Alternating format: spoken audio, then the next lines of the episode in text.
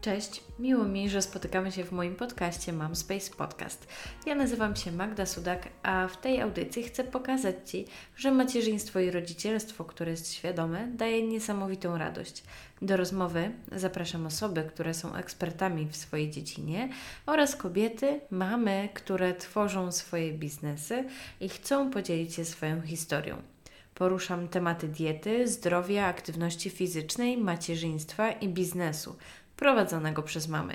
To są tematy, które mnie interesują i którymi dzielę się również na moich profilach społecznościowych, na które oczywiście serdecznie Cię zapraszam. Możesz je wyszukać wpisując mamspace.pl. Zapisz się również na listę zainteresowanych e-bookiem. Link w opisie odcinka. Moim dzisiejszym gościem jest Natalia Ligenza. Niespokojna dusza, zakochana od kiedy pamięta w pisaniu i bieganiu. Potrójna mama, żyjąca tymczasowo w USA. E, z wykształcenia informatyk, z pasji psychodietetyk, autorka tekstów i promotorka biegania. Stąd też powstały projekty Emocjem i nagrania do biegania oraz blog Run with Mom. Porozmawiamy dzisiaj z Natalią o diecie roślinnej, o zmianie nawyków żywieniowych, o emocjach związanych z jedzeniem, o tym jak mieszka się w Stanach Zjednoczonych i o tym jak zakochać się w bieganiu.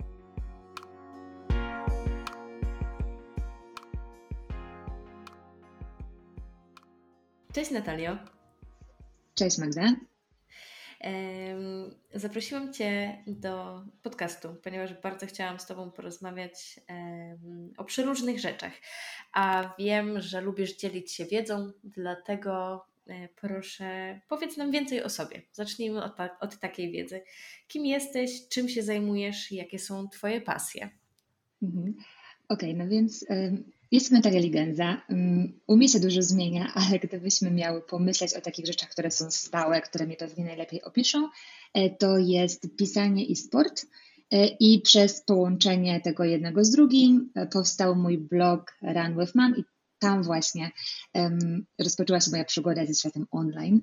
Um, I to jest taka jedna duża rzecz, która mnie charakteryzuje. Druga rzecz um, to jest to, że jestem mamą trójeczki. Mieszkam teraz w Stanach, w Colorado. E, tutaj też uczyłam się psychodietetyki, bo to jest moja kolejna pasja. Mm, I w międzyczasie jeszcze zawsze mam coś nowego na tapecie. Miałam bardzo długo wspinaczkę skałkową, teraz mam zajawkę na ukulele, to się zmienia, więc zawsze mam jeszcze jakieś takie jedno hobby w tle. Jak chodzi o sprawy mm, zawodowe, to w Polsce prowadziłam jedno życie zawodowe, teraz prowadzę inne. Teraz odkąd mieszkam w Stanach, to z różnych powodów jeszcze bliźniaki nie poszły do przedszkola, więc e, pracuję na drugą albo trzecią zmianę, działając głównie właśnie online z Polską. Okej, okay, podejrzewam, że, że przy bliźniakach i jeszcze starszej córce to na pewno to jest kilka zmian e, pracowych, takich godzinowych. E, słuchaj, wiem, że jesteś też e, weganką czy wegetarianką, bo to też się u Ciebie zmieniało. Tak, masz rację. Wiesz co, w sumie to pewnie jak gdyby tak e, patrzeć na tę całą metodologię, e, nazewnictwo i tak dalej, to jestem flexi wegetarianką, ale generalnie to głównie jem roślinnie, po prostu nie jestem weganką, miałam wegański eksperyment, więc może dlatego tu kojarzysz, e, bo kiedy Aha. przygotowywałam się do połówki Ironmana, to wymyśliłam sobie takie wyzwanie, że przygotuję się wegańsko e, i to też dlatego, że mm, chciałam sobie zrobić taki powiedzmy bootcamp wegański i zobaczyć, czy faktycznie to może być zdrowe, jak się będę na tym czuła, I to się też pokryło z rozszerzaniem diety bliźniakom, więc ja wtedy czytałam i słuchałam pełno o właśnie mm, weganizmie, żeby zrozumieć, jak dobrze to zbilansować i, i te wszystkie inne niuanse. E, I przez parę miesięcy faktycznie tą weganką byłam i dzieciom rozszerzałam dietę w dużej mierze wegańsko, ale po jakimś czasie stwierdziłam, że jednak do naszego stylu życia bardziej pasuje wegetarianizm niż weganizm i teraz w sumie tego się trzymam. Powiedz mi, czy to wtedy zaczęła się Twoja przygoda z dietą roślinną, czy to zaczęło się już wcześniej? Mhm. Wiesz co, w sumie to dużo wcześniej, bo ja jestem tego typu osobą, która po prostu nie lubi mięsa, więc było mi łatwiej. Nie rezygnowałam z niego z jakichś tam ideologicznych kwestii, chociaż bardzo mi się one podobają e, i cieszę się, że takie skutki uboczne diety roślinnej są takie mhm. pozytywne, ale mm, nie, wiesz co, ja miałam takie fale, że jadłam zawsze mało mięsa, potem wracałam, ale jednak rezygnowałam, nie lubię go przygotowywać, nie lubię go w sumie jeść, więc e, chyba jestem stworzona do diety roślinnej pod tym względem, ale wiadomo, raz, że mój mąż, czy w sumie może nie wiadomo, ale dosyć często tak jednak jest, stereotypowo patrząc, że panowie obawiają się trochę tej wegetariańskiej diety, przynajmniej w moim otoczeniu. Jest taki Bo pogląd, mięso że... musi być, prawda? Dokładnie. Jak to tak, żeby polować bez, bez mięsa? Jak w ogóle mężczyzna ma funkcjonować bez mięsa, prawda? W moim otoczeniu akurat ten, ten taki przesąd, mit, przekonanie jest mocno zakorzeniony, więc y, mój mąż ma bardzo podobnie. Więc to była taka lekka bariera, przez którą musiałam przejść i przez którą też y, ten nasz wegetarianizm, roślinna dieta, weganizm, zwał jak zwał się, po prostu zmieniał. Mhm. Powiedz mi, mówiłaś e, i zajmujesz się też tym, e, chodzi mi o psychodietetykę. Powiedz mhm. mi, jak zacząć jeść zdrowie i jakie nawyki mogą w tym pomóc? Czy jest coś takiego, e, co właśnie mm, może nas nakierować na tą zdrowszą dietę? Wiesz, to jest temat rzeka. E, to jest, to jest takie pytanie, że mogłabym teraz e, usiąść z sobą na cały dzień, ale mm, gdybym miała powiedzieć taką jedną najważniejszą rzecz, to zrobiłabym sobie detoks głowy i przestałabym się łapać takich teorii, które się pojawiają z różnych stron, typu, że um, jest jakaś określona godzina, po której nie można jeść, że są jakieś określone produkty, których nie można jeść, które są zakazane i które e, nie mają po prostu dla siebie miejsca w zdrowej diecie, że są jakieś suplementy. Generalnie Wiesz pewnie o co chodzi, jest pełny różnych tak, teorii, tak, dlatego że biznes dietetyczny jest, jest po prostu ogromny, mm, jak chodzi o, jak no chodzi o biznes, wartość. Tak? Dokładnie, to jest biznes, który się musi kręcić. To jest też taki paradoks, że to jest chyba jedyny biznes, gdzie produkty, które są ludziom oferowane, często nie działają. Mam na myśli jakieś diety, suplementy i tak dalej, a ludzie sami siebie obwiniają o to, że to nie działa. W sensie często myślą, że to jest ich słaba wola, że oni czegoś niewystarczająco dobrze zrobili, a tak naprawdę to chodzi bardziej o specyfikę tego biznesu, tak? On często nie ma mhm. prawa po prostu działać dla e, tego użytkownika, ale mm, po pierwsze właśnie zrobiłabym sobie e, taki detoks i wróciłabym do podstaw, pomyślałabym sobie, ok, to jest piramida zdrowego żywienia, tak? Ona się od lat bardzo mało zmienia. I to jest nasza podstawa, której powinniśmy się trzymać. Wtedy robi się dużo prościej. Po drugie, takie najbardziej, najzdrowsze diety na świecie to jest dieta śródziemnomorska i skandynawska, więc też można spojrzeć, jak to osoby jedzą, tak? Włosi załóżmy, dajmy na to, czy generalnie ludzie południa jedzą czasami lody, prawda? Nawet całkiem sporo. Jedzą różne przepyszne, słodkie rzeczy, a mimo wszystko ich model żywienia jest uważany za jeden z najzdrowszych. Więc to wszystko wzięte ze sobą e, razem daje taki prosty wniosek, że my wcale nie potrzebujemy jakichś takich magicznych teorii i możemy po prostu wyluzować wokół tego jedzenia. I ja w ogóle myślę, że to wyluzowanie jest dobrym początkiem, bo przez te wszystkie informacje, które do nas zewsząd teraz w świecie internetu spływają, można zwyczajnie oszaleć. Masz rację, bo też mam takie wrażenie, że e, te wszystkie informacje dotyczące dietetyki, e, jest ich po prostu tak dużo, że jesteśmy e, przebodźcowani i to jest bardzo ciężkie dla nas, żeby przy okazji jeszcze wyciągnąć prawdziwe i odpowiednie informacje dla nas. Także to czyszczenie głowy, o którym mówiłaś, jest mega ważne. Mhm. Tak, na pewno też dobrze jest, mhm. dobrze jest zobaczyć, jak się je, kiedy się je, jakie to są przyzwyczajenia e, i namierzyć po prostu, no właśnie te swoje nawyki, bo czasami nie jesteśmy świadomi tego, gdzie one są poukrywane w tym naszym jedzeniu. I w momencie, kiedy mamy to zmapowane, no to można sobie robić porządki i te nawyki po prostu zmieniać, chociaż słowo po prostu pewnie nie jest tutaj dobre, bo czasami to jest dłuższy proces, ale pierwszym krokiem jest zawsze taka świadomość, żeby zobaczyć, co się w ogóle u nas dzieje, a potem dociekanie dlaczego, no i jak to zmienić. Mhm. Czy proponujesz e, spisywanie sobie przez, nie wiem, na przykład kilka dni tego, co się zjadło e, i porcji, żeby można było faktycznie namierzyć e, te nasze, nie wiem, może podjadania, bo bardzo często właśnie to jest to jest ten, ta bolączka, że przecież my nic nie jemy, a się później okazuje, że tutaj się skupnie, tutaj się kaszkę doje po dziecku, czy coś takiego e, i tego się zbiera. Czy proponujesz spisywanie sobie jedzenia przez jakiś czas? Mhm. Tak, po pierwsze spisywanie co, ale też właśnie kiedy, w jakich okolicznościach e, mhm. i można też, jeżeli podejrzewamy, że jemy z innych powodów niż głód, co jest bardzo częste, można też spisywać sobie nasz stan emocjonalny, żeby wyłapać, czy jemy dlatego, że coś nas irytuje na przykład, bo dużo osób tak ma, że kiedy jest zdenerwowane, to od razu ma taką potrzebę, żeby coś zjeść, żeby jakoś zagłuszyć tę złość. I to właśnie wtedy fajnie działa, żeby sobie złapać nie tylko właśnie co się je e, i wtedy właśnie namierzyć te takie szare strefy, o których mówisz, ale też zobaczyć, e, gdzie to się dzieje, kiedy, bo to jest tak jak każdy inny nawyk, że on działa często w określonym środowisku, w określonym e, scenariuszu naszego dnia, w określonym stanie emocjonalnym i kiedy mamy to zmapowane, no to widzimy już czarno na białym, jak to mhm. wygląda.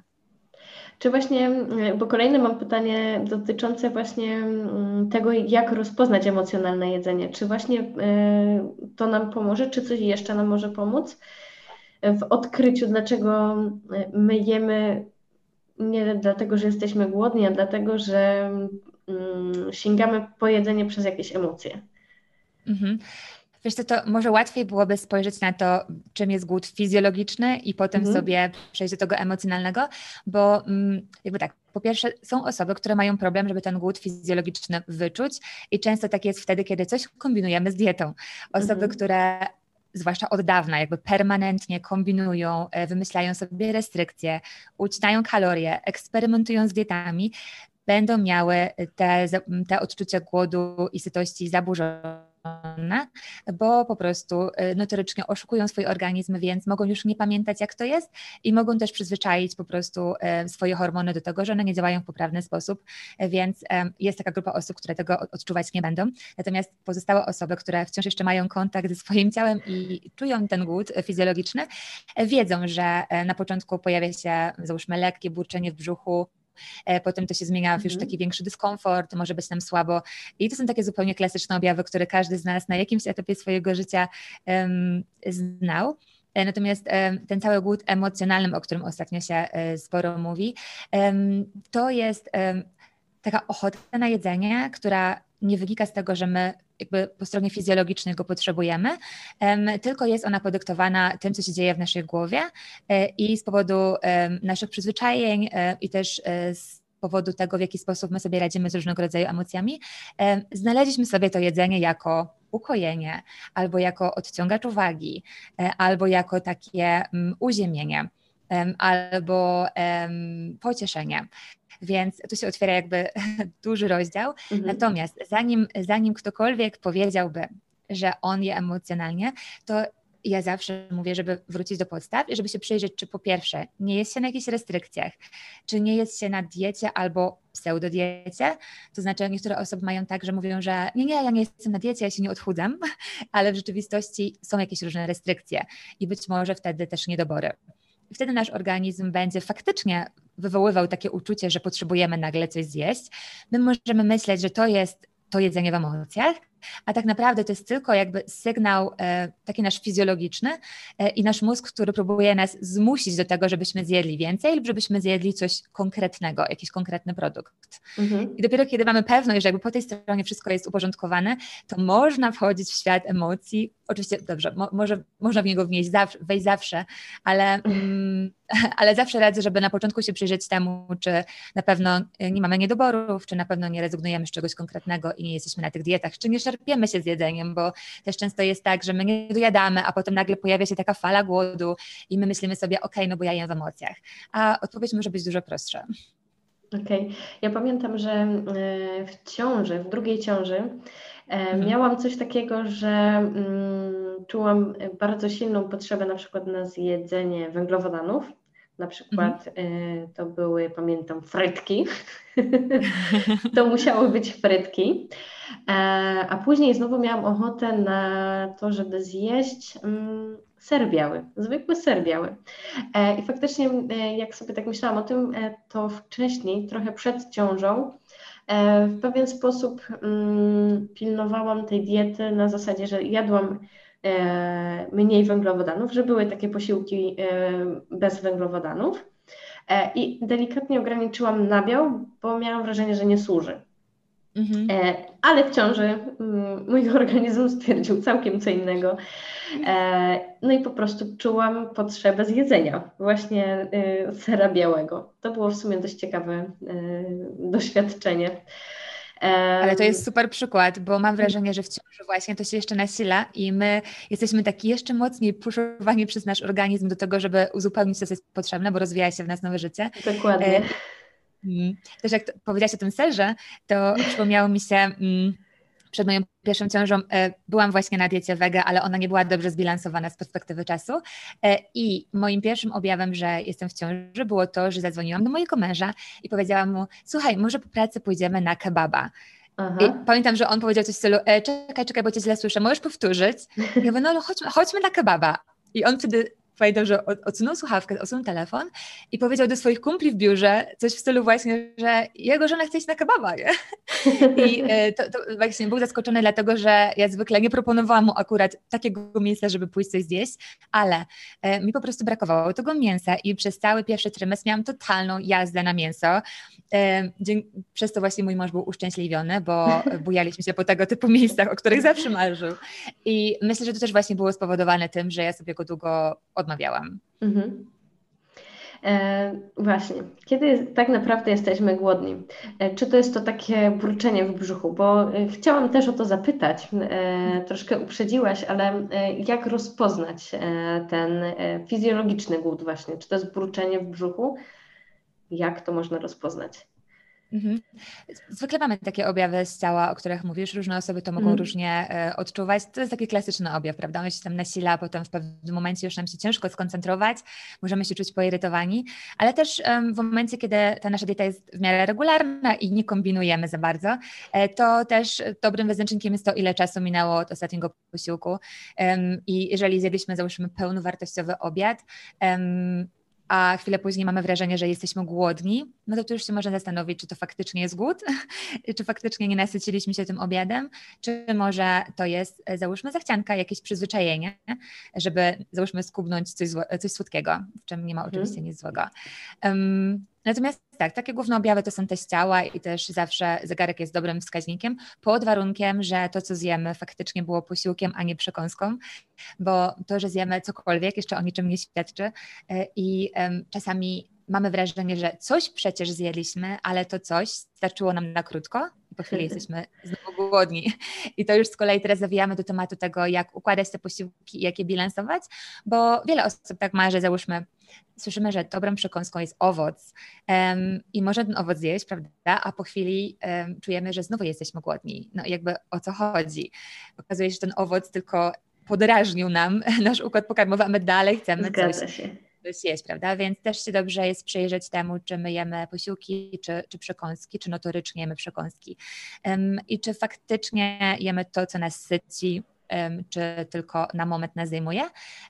I tutaj można, e, załóżmy, powołać się na taki indeks sytości, gdzie zostało zmapowanych wiele produktów i e, dzięki temu indeksowi wiemy, co nas syci. Na samej górze są ziemniaki, gotowane ziemniaki ale też e, błonnik jest takim składnikiem, który sprawia, że jedzenie dłużej nas trzyma, mówiąc potocznie. Mhm.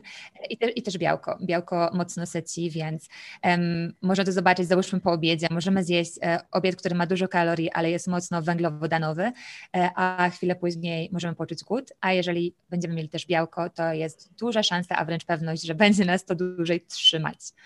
Okej. Okay. E, porozmawiałyśmy o jedzeniu. A teraz porozmawiajmy o bieganiu. No bo skoro już mamy siłę do biegania, to powiedz, jak wyglądała Twoja przygoda e, z bieganiem? Jak się to zaczęło? Mm. Jak to w tym momencie wygląda? Bo w tym momencie jest, e, powiem Ci, że je, Twoje działania są dla mnie niesamowitą inspiracją, że e, z bliźniakami, bo pamiętam, że biegałeś z bliźniakami w przyczepce, a w tym momencie niedawno, jakiś chyba miesiąc temu, przebiegłaś ultramaraton, swój pierwszy. Mhm, tak, tak. Mm, dzięki za miłe słowa. E, wiesz co, e, dawno, dawno temu za górami i za lasami w Polsce, nie tak serio to jestem oldschoolem biegowym, biegam od 17 lat i zaczęłam biegać, kiedy miałam 17 lat, więc teraz jest taki fajny rok, że, um, że właściwie mogę powiedzieć, że pół mojego życia biegam, przy czym nie wiem, od, od, kiedy ty biegasz? Bo nie wiem, które czasy pamiętasz. Hmm, powiem ci, że ja tak miałam różnie z tym bieganiem. Moje bieganie na początku nie było w ogóle pasją, e, więc tak ciężko powiedzieć. E, hmm. Można by powiedzieć, że tak jakieś 11 lat temu. O, nie to już też masz pamiętać te czasy. Bo kiedyś to wyglądało zupełnie inaczej.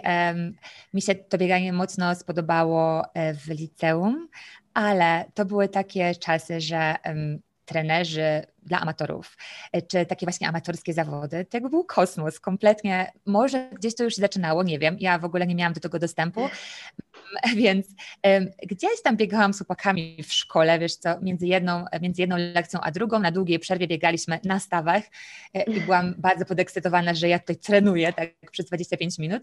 Um, Potem miałam krótki epizod w takim klubie lekkoatletycznym u mnie w mieście i żeby to właśnie dobrze oddać, jakie to były czasy, kiedy y, zrobiliśmy już trening, to podbiegaliśmy do trenera, a on y, sprawdzał nam ręcznie puls i wpisywał to do zeszytu. Tak, tak wyglądało monitorowanie tego kiedyś. Um, więc trochę, mi trochę miałam tam e, przygód w tym e, klubie, a potem, wiesz co, to było, to było fazami, tak pewnie jak ty też masz i wiele mm. innych osób. Um, i bieganie było ze mną zawsze, ale czasami było jako sport taki towarzyszący, na przykład do wspinaczki, a czasami było głównym sportem. I tak się stało e, w sumie dopiero po tym, jak urodziłam pierwszą córkę. Wtedy mi się zupełnie wkręciło, że muszę porezygnować z tych wszystkich dodatkowych sportów, bo nie jestem w stanie tego wszystkiego połączyć. I bieganie zostało jakby. To nie było trudne w sumie do, do zdecydowania, że ono że ono jest tym numerem jeden e, i, i mm, potem się wkręciłam mocniej. Dopiero, dopiero wtedy, paradoksalnie, byłam tyle lat w tym sporcie, ale dopiero wtedy zaczęłam poznawać to, co dla wielu osób było już takie normalne, y, wiesz, te zegarki, to jakim ja tempem w ogóle biegnę, um, pilnowanie dystansu, to był dla mnie nowy świat. Um, wbrew pozorom. E, I wtedy się mocniej wkręciłam. Zaczęłam startować na różnych tam e, imprezach, od właściwie na wszystkich dystansach, mhm. od piątki do maratonu. Po drodze wjechał triatlon, tak e, bardziej na spontane, na zasadzie, że czasami startowałam w triatlonie, jak załatwiłam rower. Więc tak to w dużym skrócie wyglądało. Mhm. Powiem Ci, że mm, te czasy, kiedy faktycznie nie sprawdzało się mm, tego, ile się przebiegło, mm, w jakim, z jakim pulsem i tak dalej, to było coś, e, coś dziwnego. Ja w sumie pamiętam taką swoją przygodę na e, obozie e, z, ze studiów, że wtedy akurat nie miałam fazy na bieganie i ciężko było mnie zmusić do biegania. I żeby pokazać, że ja tak nie lubię biegać, to próbowałam biegać w japonkach albo w klapkach. No nie szło mi to. No nie szło okay. mi to. A później, mm, a później się dziwili moi wykładowcy, jak mnie widzieli e, już. E, spotkałam właśnie jednego z moich wykładowców na, e, na stadionie. Ja byłam właśnie, wracałam z meczu, bo ja też sędziuję piłkę nożną. No i właśnie wracałam mm -hmm. z meczu, przebrana i oni się tak bardzo dziwili, że oni mnie widzieli po bieganiu, pamiętając, mając w pamięci to, że ja nie chciałam biegać. No tak, także to im na pewno dało do myślenia. Jest dużo takich historii osób, które teraz są totalnie wkręcone w bieganie, a bardzo długo im to nie leżało. Także to, że ktoś na początku e, swojej przygody mówi, że to nie dla niego, e, to jeszcze o niczym nie świadczy, bo um, ja bardzo wielu wywiadów e, na przykład z ultramaratończykami i e, bardzo często zdarza się, że na początku właśnie to bieganie było dla nich lekką męką i robili to z jakiegoś innego powodu, na pewno nie mając w głowie tego, że kiedyś będą pociskać takie dystanse. E, bardzo długo dystans, już nawet ultra, przepraszam, o ultramaratonie nawet nie myślałam, ale o maratonie wydawał mi się czymś kosmicznym, totalnie kosmicznym po co ludzie biegają tyle kilometrów? No to bez sensu, przecież oszaleli. Um, tak, ale w tym momencie coraz intensywniej myślę i o maratonie i, i, i, jeśli mi się uda, to może będę przekraczać te, te kilometry dłuższe, ale to naprawdę to są na razie sfery marzeń, także zobaczymy, jak to będzie wyglądało u mnie. Powiedz mi, czy masz jakieś rady dla tych, którzy chcą zacząć biegać? Może są jakieś mamy, które będą nas słuchać i zastanawiają się, jak zacząć biegać? Mhm. To kolej, kolejny temat, gdzie mogę się niebezpiecznie rozgadać. Mhm, ale... Tak, ale wiem, że rozgadałaś się w jednym z Twoich projektów na ten temat, nagrania do biegania. To dokładnie, to było dobre miejsce, żebym się rozgadała. To zaraz o tym powiem, ale gdyby, gdybym mhm. miała podać taki najprostszy sposób, to tak droga mamo czy tam dziewczyno. E, po pierwsze, e, załatw sobie buty, przy czym jeżeli masz dostęp do sklepu, który się w tym specjalizuje, super, ale jeżeli nie, to możesz równie dobrze skoczyć na początku sobie do Decathlonu i tam są takie uniwersalne buty biegowe, które mhm. mocno nie dadzą Ci po portfelu, więc e, to jest jakby pierwszy krok. Drugi krok, wybierz sobie jakieś 2-3 dni na sztywno, mniej więcej, i załóżmy, ustaw sobie budzik i wychodź wtedy. Zadzwoni ci budzik i ty wychodź. Nie zastanawiaj się zbyt długo nad tym, czy ci się chce, czy ci się nie chce, bo ta odpowiedź może być różna. Nie, zwłaszcza ta pogoda, zwłaszcza w tym mhm. okresie roku, w jakim teraz jesteśmy, może, może ubić bieganie w zarodku, więc e, nie zastanawiamy się nad tym za dużo, po prostu wychodzimy. I jeżeli mm, wyjdziesz nawet na kilometr, e, uznasz, że jest ci zimno, że masz dosyć i że wracasz do domu, to jest ok, to się liczy, tak? Mhm. Wróć sobie do domu, zaznacz sobie, załóżmy w swoim kalendarzu, że udało się i zaznacz sobie, jak się po tym czułaś. Czy czułaś się ok, czy wcale nie? I po pewnym czasie zobaczysz, że mm, ta regularność sprawia, że czujesz się dobrze, tak? Bo jest staropolskie przysłowie, że jeszcze nikt nie żałował e, zrobionego treningu, więc pewnie ci się bardzo szybko wyłoni, że, e, że to samopoczucie jest w porządku i zobaczysz, że warto wychodzić i ta wkrętka będzie się prawdopodobnie rozwijać. Przy czym nie każdy musi biegać, prawda? E, są osoby, które nigdy się w ten sport nie wkręcą, ale jest bardzo duża grupa osób, która na początku tej wkrętki nie czuje, a potem coś nagle zaskakuje i jest szał. Więc warto przez ten pierwszy etap e, przejść, nie rozkminiając bardzo. Skoro już coś e, siedzi w tej naszej głowie, że chcemy zacząć biegać, to warto za tym pójść i dać temu szansę. No ten sport jest genialny, jest tak ogólnodostępny, jak właściwie żaden inny, więc e, warto po prostu spróbować i na początku się nie przejmować tym, że być może ta motywacja gdzieś tam nie krąży w okolicach sufitu, mhm. tylko jest taka sobie. Mm, więc, więc myślę, że taki jest najprostszy przepis. Bo to jest też nawyk, jak każdy inny. I tak jak każdy nawyk, e, po prostu utwierdza się, ugruntowuje się dzięki temu, że na końcu mamy nagrodę, a tą nagrodą jest przyjemność po bieganiu. Albo z tego, że był dobry trening, albo z tego, że się już skończył, ale ta, ta przyjemność przychodzi. Ale też ta satysfakcja, że się wyszło, prawda? To też jest e, bardzo często dla mnie już samo to było e, takim, taką nagrodą, e, mhm. że wyszłam na ten trening, e, mimo że on nie poszedł tak, jakbym chciała, bo na przykład e, okazało się, że to nie był mój dzień po prostu, mhm. to starałam się siebie nie dołować tym wynikiem, ale starałam się z siebie nagrodzić właśnie tym, że, że jednak wyszłam, mimo wszystko, że wyszłam. Tak, Także to, to wydaje mi się bardzo ważne. Tak, dokładnie, tak jak mówisz, bo e, niezależnie od tego, na jakim jesteśmy etapie w bieganiu, to te treningi, które nie siadły, się będą pojawiać. One się pojawiają regularnie. Tak działa bieganie. Bieganie jest sinusoidą, więc to nie ma znaczenia. To nie jest tak, że jak ktoś jest już wytrenowany, cokolwiek by to nie miało znaczyć, to każdy trening to jest petarda i postępy i, mhm. i sukcesy bo jakby w ogóle nie, tylko trzeba sobie właśnie zmienić e, nastawienie, tak? Jeżeli e, naszym sukcesem jest to, że po prostu wyszliśmy, no to ekstra. I, I co więcej, ja też zawsze mówię początkującym osobom, że jeżeli się totalnie nie chce, jeżeli jest padaka, to i tak wychodzimy i choćbyśmy mieli zrobić kółko wokół domu e, marszem, to to się wciąż liczy, tak? Bo my robimy sobie taki punkt na zasadzie, że ok, siejemy nawyk, siejemy nawyk, siejemy nawyk i to się staje dla nas coraz bardziej naturalne, a też często jak wychodzimy, załóżmy na ten jeden kilometr czy jedno kółko wokół domu, to nagle nam się coś przełącza i stwierdzamy, e, no to skoro już jestem, to jeszcze może zrobię trochę więcej. Więc tak to działa. Skoro już mam te buty, to sprawdzę, jak się w nich biega, nie? Dokładnie, dokładnie. Więc trzeba sobie jak najbardziej to upraszczać na początku, bo no zdecydowanie warto. Pewnie się obie pod tym podpiszemy, że, że warto. No, to dobry sport jest. Hmm, powiem Ci tak, e, jeśli jest mama, która nas słucha, czy polecałabyś jej, żeby zaczęła, nie wiem, e, od tego, że też kupi sobie specjalny wózek?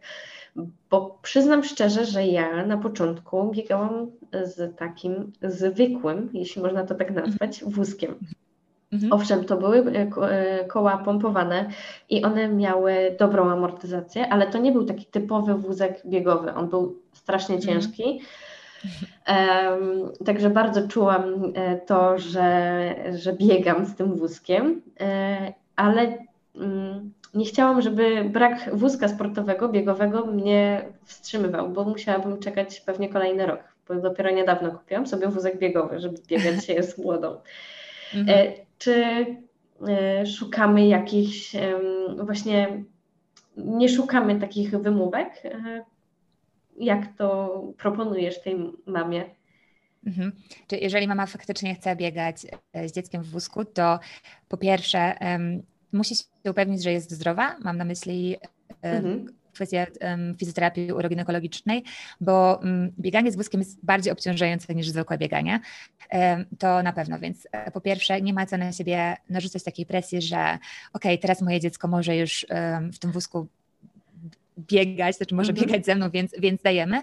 E, nie, po pierwsze musimy być na 100% pewne, że wszystko jest w porządku, dlatego że um, odpukać. Jeżeli um, nasz brzuch nie wrócił do, um, nasze mięśnie brzucha e, nie wróciły do punktu wyjścia albo chociażby nie są, nie są wystarczająco zdrowe, jeżeli mięśnie dna miednicy są słabe, to takim bieganiem z wózkiem możemy sobie zrobić kłopot, więc po pierwsze upewniamy się, że wszystko jest ok.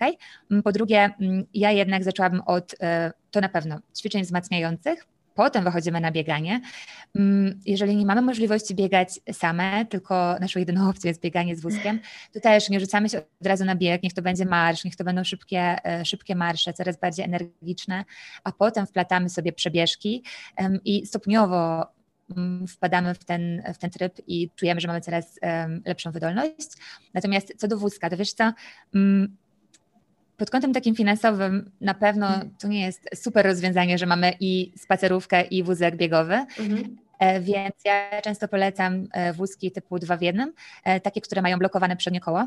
Mhm. I wtedy można go traktować właśnie albo jako taką spacerówkę, którą sobie wygodnie będziesz kręciła, załóżmy po sklepie w jakichś wąskich alejkach, albo właśnie jako wózek do biegania, bo wtedy jednym przełącznikiem um, zmieniasz sobie to koło na sztywne i się wygodniej biega. Takie wózki specjalne do biegania są po prostu bardziej wygodne, są bezpieczniejsze. E, raz, że pod kątem amortyzacji, dwa, że często mają hamulce, właściwie zawsze mają hamulce ręczne, więc to też się może przydać, jeżeli biegamy w jakimś zatłoczonym parku i wybiegnie nam jakiś pies, a my już mamy dosyć solidne tempo, albo jedziemy na rolkach, bo tak też przecież można. Mm, więc ja polecam, żeby faktycznie mieć taki wózek do biegania i ta opcja dwa w jednym to jest właśnie takie rozwiązanie, mhm. żeby nie płacić zbyt dużo pieniędzy za to wszystko, mm, ale też. Um... Mhm.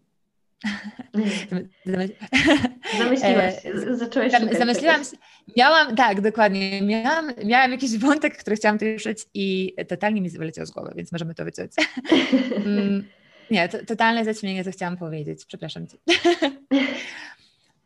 Mm, mówiłam o tym, że ja, ja miałam zwykły wózek, e, totalnie zwykły wózek, który miałam przy pierwszym e, dziecku, przy, przy, synu, przy synku miałam ten wózek i ja później po prostu z niego skorzystałam. E, I dopiero od niedawna mam wózek biegowy. Tak. Totalnie się w nim zakochałam, tak szczerze mówiąc. Nie dziwię się. Wiesz co, to jeszcze co do tego normalnego wózka. Mhm. W sumie to powiem Ci, że biegałam w ten sam sposób z bliźniakami, jak byli malutcy, dlatego że teoretycznie jest tak, że dziecko powinno umieć samodzielnie siadać, żeby było mhm. dla niego bezpiecznie um, biegać z mamą czy tam z tatą.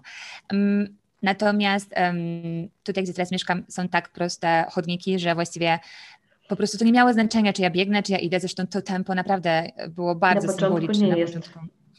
Dokładnie. Więc ja też w sumie zrobiłam tak samo jak ty, że na początku, kiedy oni jeszcze nie siedzieli, to ja czasami robiłam sobie takie leciutkie przebieżki i widziałam, że to nie jest tak, że dzieci się przemieszczają w tym wózku, że cokolwiek się dzieje, że podskakują czy coś w tym stylu. One były bardzo jakby nieruchomo w, wózku, w tym wózku, więc też, też korzystałam z takiej opcji. Biegowy jest zawsze o tyle właśnie wygodny, że ma ten hamulec, że, że ma fajne koła. To jest różnica. Mm, jeżeli, zablokuje się to koło, to naprawdę się wygodnie biegnie, a też to jest o tyle ważne, że my, jeżeli biegamy już więcej i więcej, to um, przy bieganiu z wózkiem mamy jednak inną postawę Jeżeli Dokładnie. ona będzie niepoprawna, to właśnie potem możemy czuć, że jest jakaś asymetria w ciele, że coś nas zaczyna boleć i w takim już najbardziej e, czarnym scenariuszu możemy się nabawić jakiejś kontuzji, bo to jednak nie jest zupełnie naturalna pozycja, więc um, warto mieć właśnie taki wózek, który jak najbardziej to wesprze, żeby nam było leciutko go prowadzić, żeby ta rączka była na dobrej wysokości um, i żeby nie trzeba było wkładać nie wiadomo jak wielkiego wysiłku to, żeby się przemieszczać. Dokładnie.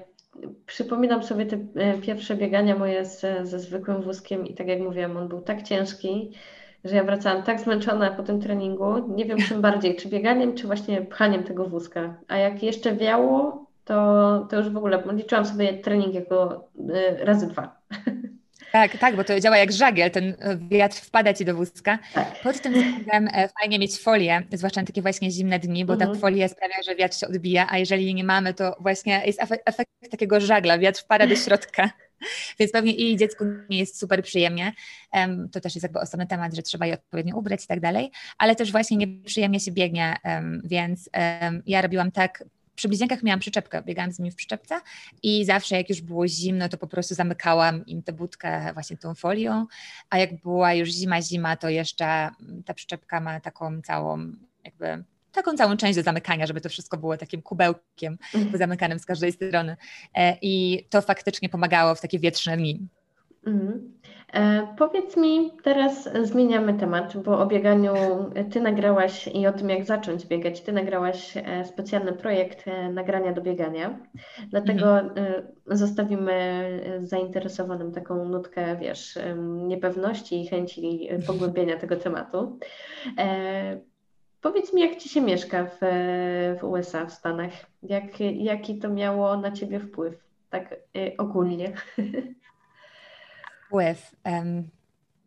W sumie to bardzo różne na różnych polach życia, mm -hmm. znowu temat rzeka, więc gdyby, e, gdybym tak chciała to zawęzić, to mm, na pewno taki klasyk, czyli że otwiera na różne kultury, to jakby bez dwóch znań. Amerykanie mogą się wydawać dosyć podobni do nas, ale e, kiedy wejdzie się głębiej, to widać te różnice, więc one na pewno się nam udzielają w jakimś stopniu. Ale też jest dużo przeszkód w normalnym funkcjonowaniu, więc nie jest to też tak, że ten amerykański sen e, jest ciągle w 100% aktualny w moim poczuciu. Także mieszka się tutaj dobrze i jest pełno opcji, jak chodzi o zwiedzanie. Generalnie miejsce, w którym mieszkamy jest świetne dla aktywnych osób, bo mamy góry, więc to otwiera jakby cały szereg możliwości, dlatego też wkręciłam się w, w te górskie, w górskie ultra ale nie chcę też, żeby brzmiało to tak super kolorowo. Uwierzcie, że e, są też takie momenty, że chciałabym się spakować i wrócić do Polski, więc jest, jest różnie. To jest najkrótsze podsumowanie, jakie mogę Ci dać. Musiałabyś mi dać jakieś bardziej konkretne pytanie, żebym mogła się zawęzić, bo inaczej Wiesz, e, jest ryzyko, wrażenie... że wpadnę w słowotok. Mam wrażenie, że to jest bardzo szeroki temat, bo y, mówimy tutaj y, o przeróżnych aspektach, od pracy, od mieszkania, od domu, mm. Y, przez szkołę dla dzieci, przedszkole czy żłobki. Także to są bardzo szerokie tematy i mm, jeśli będziecie chcieli, to jeszcze raz zaproszę Natalię i Natalia będzie mogła więcej e, o tym powiedzieć. Myślę, że, y, znaczy takie mam wrażenie, że najtrudniej może być z tą rozłąką y, z bliskimi, ze znajomymi, z przyjaciółmi, bo nie możecie się zobaczyć na żywo, prawda? No bo y, z tego co wiem, tu miałaś zaplanowany lot na ten rok, ale z wiadomych względów lot został przełożony na nie wiadomo kiedy, na najbliższą tak, przyszłość. Dokładnie. na bliżenie określoną przyszłość. Tak, to jest i tak powiem Ci, że nie wyobrażam sobie, jak to funkcjonowało kiedyś, kiedy nie było internetu, bo to jest e, zbawienie. Mhm. Ale wiesz, może jest jeszcze inaczej, kiedy ktoś mieszka gdzieś um, na wschodnim wybrzeżu, gdzie jest bliżej, albo nawet na zachodnim, ale w takim miejscu, gdzie są inne połączenia, mhm. a żeby dostać się do nas, jest przeprawa i jakby w drugą stronę to też jest mhm. przeprawa, więc e, to mocno ogranicza ilość odwiedzin. Już teraz pomijając nawet ten cały COVID, to wciąż mało osób nas odwiedzało, a my też w związku z bliźniakami się nie porywaliśmy na lot, bo nie wyobrażałam sobie dać się zamknąć na tyle godzin z, z moimi kochanymi dziećmi, które um, bardzo lubią latać samolotem i wszystkie nasze takie krótsze wyprawy e, to była dla mnie lekka spinka, bo e, było nas słuchać w samolocie, więc e, no tak jak mówisz, mieliśmy lecieć w marcu, nie udało się, więc czekam. W każdym razie mieszkamy tu już praktycznie trzy lata i przez te trzy lata nie byłam ani razu w Polsce. Mhm. To na pewno jest to ciężkie i dla Was, i dla rodziny, dlatego miejmy nadzieję, że już niedługo oby uda się zobaczyć z rodziną. E, czy jest coś, co powiedziałabyś e, sobie sprzed na przykład 10 lat, takiej młodszej sobie, jakąś radę byś dała? Wiesz co, to co mi pierwsze przyszło do głowy, to to, mm, co mówiłam ostatnio mojej młodszej siostrze żeby najlepiej, żeby sobie zrobić taką scenkę, e, taką imersję. I żeby załatwić sobie dziecko na jakiś czas. I żeby zobaczyć e, swoje życie w perspektywie tego, jak być może będzie ono wyglądało, kiedy będzie się mamą. Dlatego, że mm, ja sprzed 10 lat uważałam, że nie mam na nic czasu e, i wciąż żyłam w takim poczuciu rozedrgania, że, że jeszcze to, jeszcze to, jeszcze to i jak ja mam to wszystko ogarnąć. Tymczasem pewnie sama wiesz, że kiedy pojawia się dziecko, e, to nagle lądujesz w jakiejś równoległej rzeczywistości i uzmysławiasz sobie, że dopiero teraz wiesz, co to znaczy nie mieć czasu. Tak? Dokładnie. Więc, to jest niesamowite, jak, e, jak różna jest ta percepcja. Pewnie ciężko jest sobie to wyobrazić, kiedy się tych dzieci nie ma, nie wiem, czy ten eksperyment z pożyczeniem sobie dziecka na jakiś czas będzie działał, ale warto sobie spróbować to wyobrazić, bo to jest e, zupełnie inna rzeczywistość i nagle okazuje się, że rzeczy, które były dla nas zwyczajne, nawet nie zwracaliśmy na nie uwagi, nagle stają się luksusem i to jakby zmienia cały nasz plan dnia, e, nasze plany takie długofalowe i tak dalej. Więc pewnie y, powiedziałabym młodszej sobie, że y, Natka, tylko ci się wydaje, że nie masz czasu. A druga rzecz, która teraz jak jeszcze po drodze mi przyszła do głowy, to to, że mm, powiedziałabym sobie, że strach to nie jest coś, czego trzeba unikać um, i wręcz przeciwnie, często strach to jest coś, za czym trzeba iść i przekonać się, co tam siedzi na, na końcu tego tunelu, bo może się tam podziać coś ciekawego, więc nie warto robić tak, żeby się nie bać, tylko myślę sobie właśnie, ok, być może z jakiegoś powodu ten strach chodzi mi po głowie e, i, i warto po prostu zobaczyć, o co chodzi w tym wszystkim. Okej, okay. czyli na pewno się nie bać i pożyczyć sobie dziecko. Okej. Okay. polecam, polecam, tak, dokładnie dobrze to podsumowałaś. I polecam się nie bać, coś się wydarzy, kiedy pożyczycie sobie dziecko. No to już idealne podsumowanie. Słuchaj, e, kto Cię inspiruje? Masz kogoś takiego, kto Cię inspiruje? Hmm, chyba nie mam jednej osoby. Chyba na pewno, skoro powiedziałam chyba, ale inspirujemy dużo takich e, rozrzuconych historii. E, uwielbiam takie historie, gdzie mm, na przykład e, ktoś jest weterynarzem, ale gdzieś tam właśnie polubił bieganie, trochę pobiegał tu, trochę tam, e, wkręcił się i nagle coś osiągnął. Albo historie, gdzie jest sobie, załóżmy mama, która kocha pisać i coś próbuje po nocach i w pewnym momencie udaje się jej spełnić jakieś swoje marzenie. Jakby tego typu historie, takich powiedzmy zwykłych, niezwykłych ludzi, zawsze mnie jakoś najbardziej tak wręcz wzruszają, kręcą i um, ja sobie zbieram takie właśnie kwiatki. Czuję, że one mi tak wpadają do głowy i gdzieś tam we mnie siedzą y, i, i inspirują. Więc, e, więc bardziej coś takiego. Co nie jestem w stanie Ci wymienić jakiejś jednej osoby, czy nawet paru, które mnie niesamowicie inspirują. Muszę się na tym zastanowić, bo może powinnam. Ale nie, nie, nie mam. A Ty masz kogoś takiego? E, zdecydowanie nie mam kogoś, kto mnie tak e, pojedynczo mocno inspiruje, ale są hmm. osoby, które e, pewnymi słowami bądź czynami wpływają na mnie e, w ten sposób, że mm, włączam się, czy to lampka, tylko nie taka, wiesz, e, alarmująca lampka, tylko taka lampka, a może ma rację, a może bym hmm. mogła to spróbować, bo może to jest faktycznie dobry pomysł.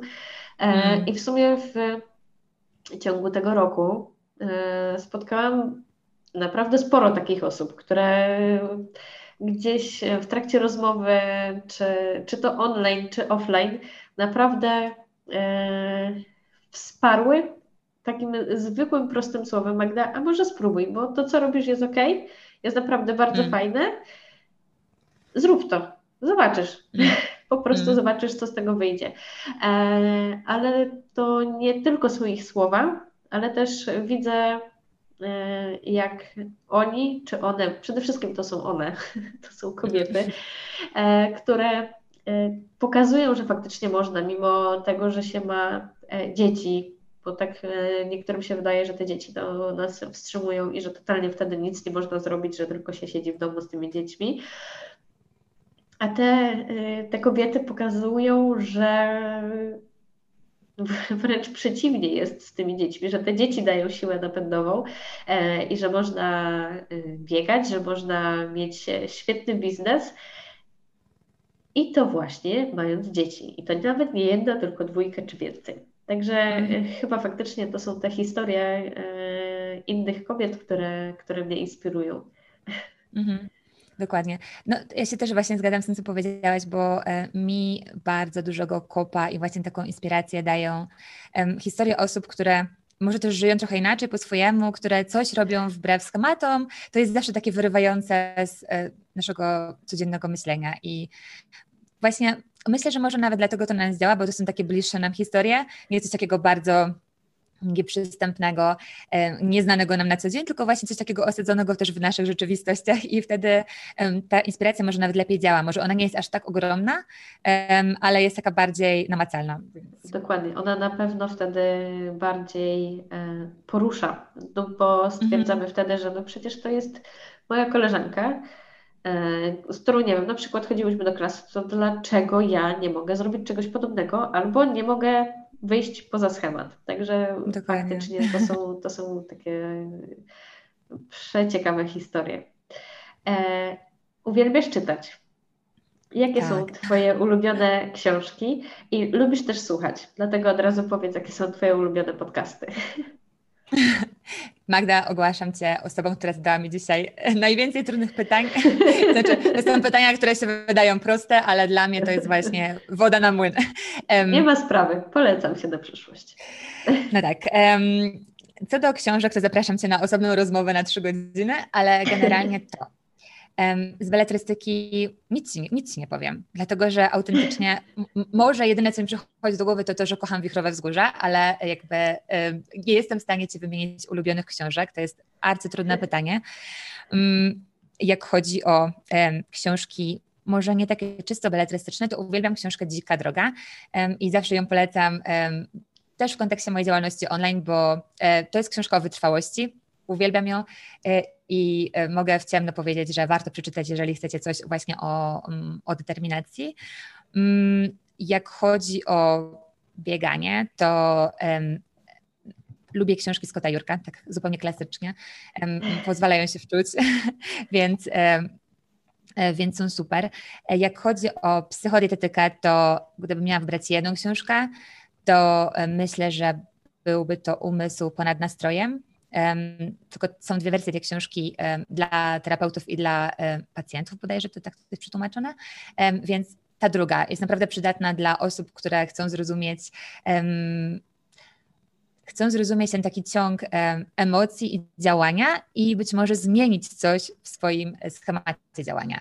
Więc ta książka jest naprawdę super. Ona się opiera na terapii behawioralno-poznawczej i otwiera oczy polecam. Okej, okay, okej. Okay. E, Dzika droga to jest ten, ta książka, na której podstawie powstał film z Reese Witherspoon. Dobrze mm -hmm, kojarzę? Tak, tak. Przy czym film mi się osobiście akurat nie podobał. Książka, e, książka zrobiła na mnie dużo większe wrażenie, więc e, zawsze e, polecam książkę. Ale tak, to jest dokładnie ta historia. Okay. Więc, więc to, a zapytałaś o podcasty i tu też jest mam, słucham dużo podcastów, nie polecę nic fajnego zagranicznego, dlatego że powiem Ci, że od jakiegoś czasu odlajkowałam, jakby powłączałam wszystkie amerykańskie podcasty, bo czuję przesyt. Okay. czuję bardzo mocny przesyt y, Stanami, kulturą amerykańską, językiem i ja mam teraz taką falę, że bo emigracja ma różne fale. Ja mam taką falę powrotu do polskiego, więc, y, więc nic, y, nic nie polecę, jak chodzi o amerykańskie. Jak chodzi o polskie, to um, sportowe. Ostatnio bardzo lubię podcast e, Black Hat Ultra. Tam jest pełno wywiadów właśnie z ultramaratończykami, ale nie jest podcast tylko dla osób, które myślą o ultra.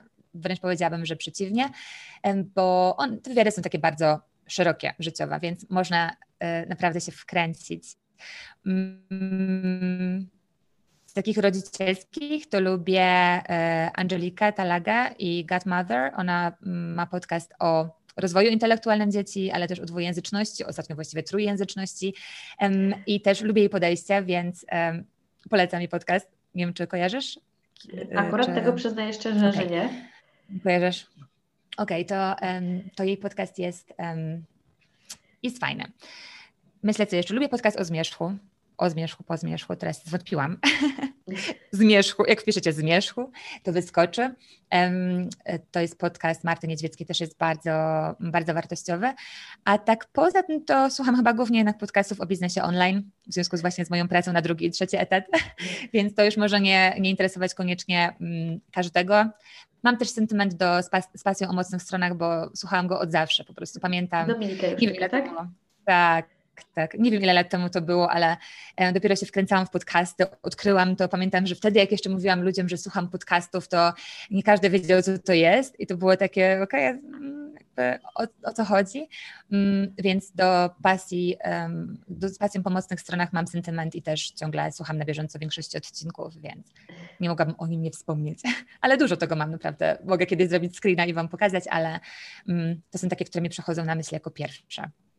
Okej, okay, czyli prawdopodobnie są takie najbardziej e, najważniejsze w sumie dla Ciebie, skoro o nich pamiętasz e, na pierwszy rzut. Być może tak. jeszcze podcast sportowy mi przyszedł do głowy Okiem Amatora. On jest teoretycznie o triatlonie, ale um, często poza triatlon wychodzi i um, uwielbiam go, więc też um, myślę, że jest godny polecenia. I jeszcze w sumie mogę polecić podcast Ameryka z szafy, bo to jest podcast, który ja nagrywam z moimi wirtualnymi kumpelami ze Stanów um, i wymyśliłyśmy taką konwencję, że um, no ja jestem w Colorado w środku, w samym środku Stanów prawie, że um, dwie dziewczyny są, jedna jest w, w, w, północnej Karolinie, druga jest w Kalifornii, więc bierzemy na tapetę różne niuanse życia w Stanach i zderzamy sobie nasze trzy perspektywy. Więc jeżeli ktoś się interesuje Stanami, to to jest dobre miejsce. Czyli to będzie rozszerzenie e, tego pytania e, dotyczącego tego, jak się mieszka w Stanach. Może być. My generalnie mówimy, jak jest, e, więc często też e, spotkamy się, z, spotykamy się z takimi opiniami, że krytykujemy sen, no ale to nie jest tak. My po prostu chcemy trochę zburzyć ten amerykański sen i pokazujemy też rzeczy, które myślę, że wiele osób zaskakują. Właściwie to wiem, że, że są zaskakujące, bo jeżeli się nie było w Stanach, to ma się pewne wyobrażenie jakby kreowane przez media i filmy, a od środka jest pełno takich kwiatków, które mogą zaskoczyć i my właśnie te kwiatki wyciągamy i i się z nich śmiejemy, ale mhm. też opowiadamy oczywiście o pozytywach, także to jest takie zrównoważone. Jasne. E, Natalia, mam do Ciebie ostatnie pytanie i obiecuję, nie będzie ono trudne. Przekonajmy się. Gdzie można Cię znaleźć w sieci? Okej, okay. znam odpowiedź. Um, Okej, okay. E, punkt wyjścia no to runwithmam.pl, czyli blog. Um, I tam jest naprawdę spore archiwum tekstów, bo jest ich już prawie 300, więc e, zachęcam do eksplorowania, bo jest o bieganiu, o psychodietetyce, ale też o rozwoju, o książkach i mam całą jedną zakładkę o życiu w Stanach, także znowu, jeżeli ktoś by chciał się wgłębić w temat, to mam całą sekcję Kolory Colorado i tam opowiadam trochę o życiu w tym kraju. Mm, poza tym Instagram, oczywiście. Facebook pod e, tą samą nazwą. Ameryka z szafy to już powiedziałam.